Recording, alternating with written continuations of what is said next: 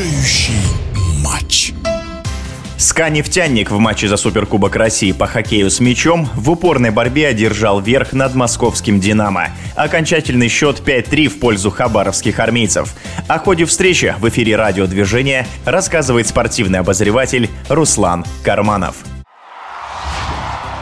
Поединок этот, сразу нужно сказать, собрал порядка 9 тысяч зрителей, а это практически полная арена Дворца спорта Ерофей. Крытая арена, где проходят матчи по хоккею с мячом. Все с нетерпением ждали, кто все-таки возьмет верх в этом противостоянии. Потому что и в той, и в другой команде играют хоккеисты сборной России. Если говорить о «Динамо», то, конечно, стоит отметить Алмаза Миргазова, потрясающего нападающего, форварда, который, ну, наверное, на протяжении пяти шести последних лет является самой яркой звездой мирового бенди. Что касается хабаровской команды, в межсезонье клуб возглавил известный тренер Михаил Пашкин, имеющий опыт работы и в Швеции, и в Красноярском Енисее. И задачи перед ним поставил губернатор Хабаровского края Михаил Дегтярев. Самые-самые, что ни на есть, максимальные, а именно победа во всех турнирах, в которых клуб принимает участие. И Пашкин внял пожеланиям своего босса, организовал команду команду и игру своей команды так, что она действует очень в каждом поединке интересно и в каждом матче старается доминировать, атаковать. Звезда главная Хабаровского клуба – это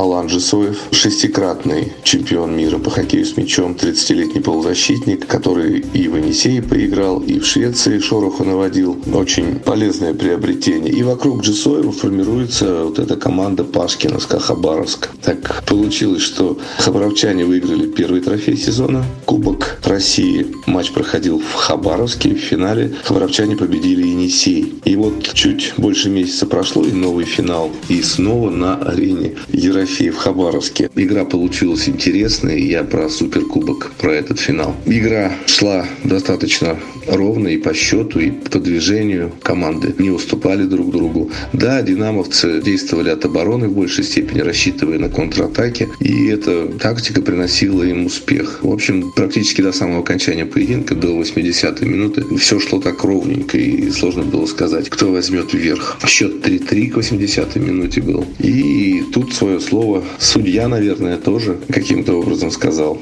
назначив два подряд пенальти ворота московского клуба. Но в итоге победу в этом матче праздновал Хабаровский клуб. И после поединка губернатор Хабаровского края Михаил Дегтярев радостно очень вручил капитану СКА нефтяника Юрию Шардакову трофей почетный. Суперкубок, тут важно отметить, он прошел в одиннадцатый раз. И вот как раз хабаровские армейцы уже в шестой раз завоевали этот почетный трофей. Поздравим их, посмотрим, как в чемпионате страны, который стартует в ноябре, эти два клуба проявят себя. Но уже сейчас можно говорить о том, что и хабаровчане, и московские динамовцы главные претенденты на золотые медали чемпионата страны.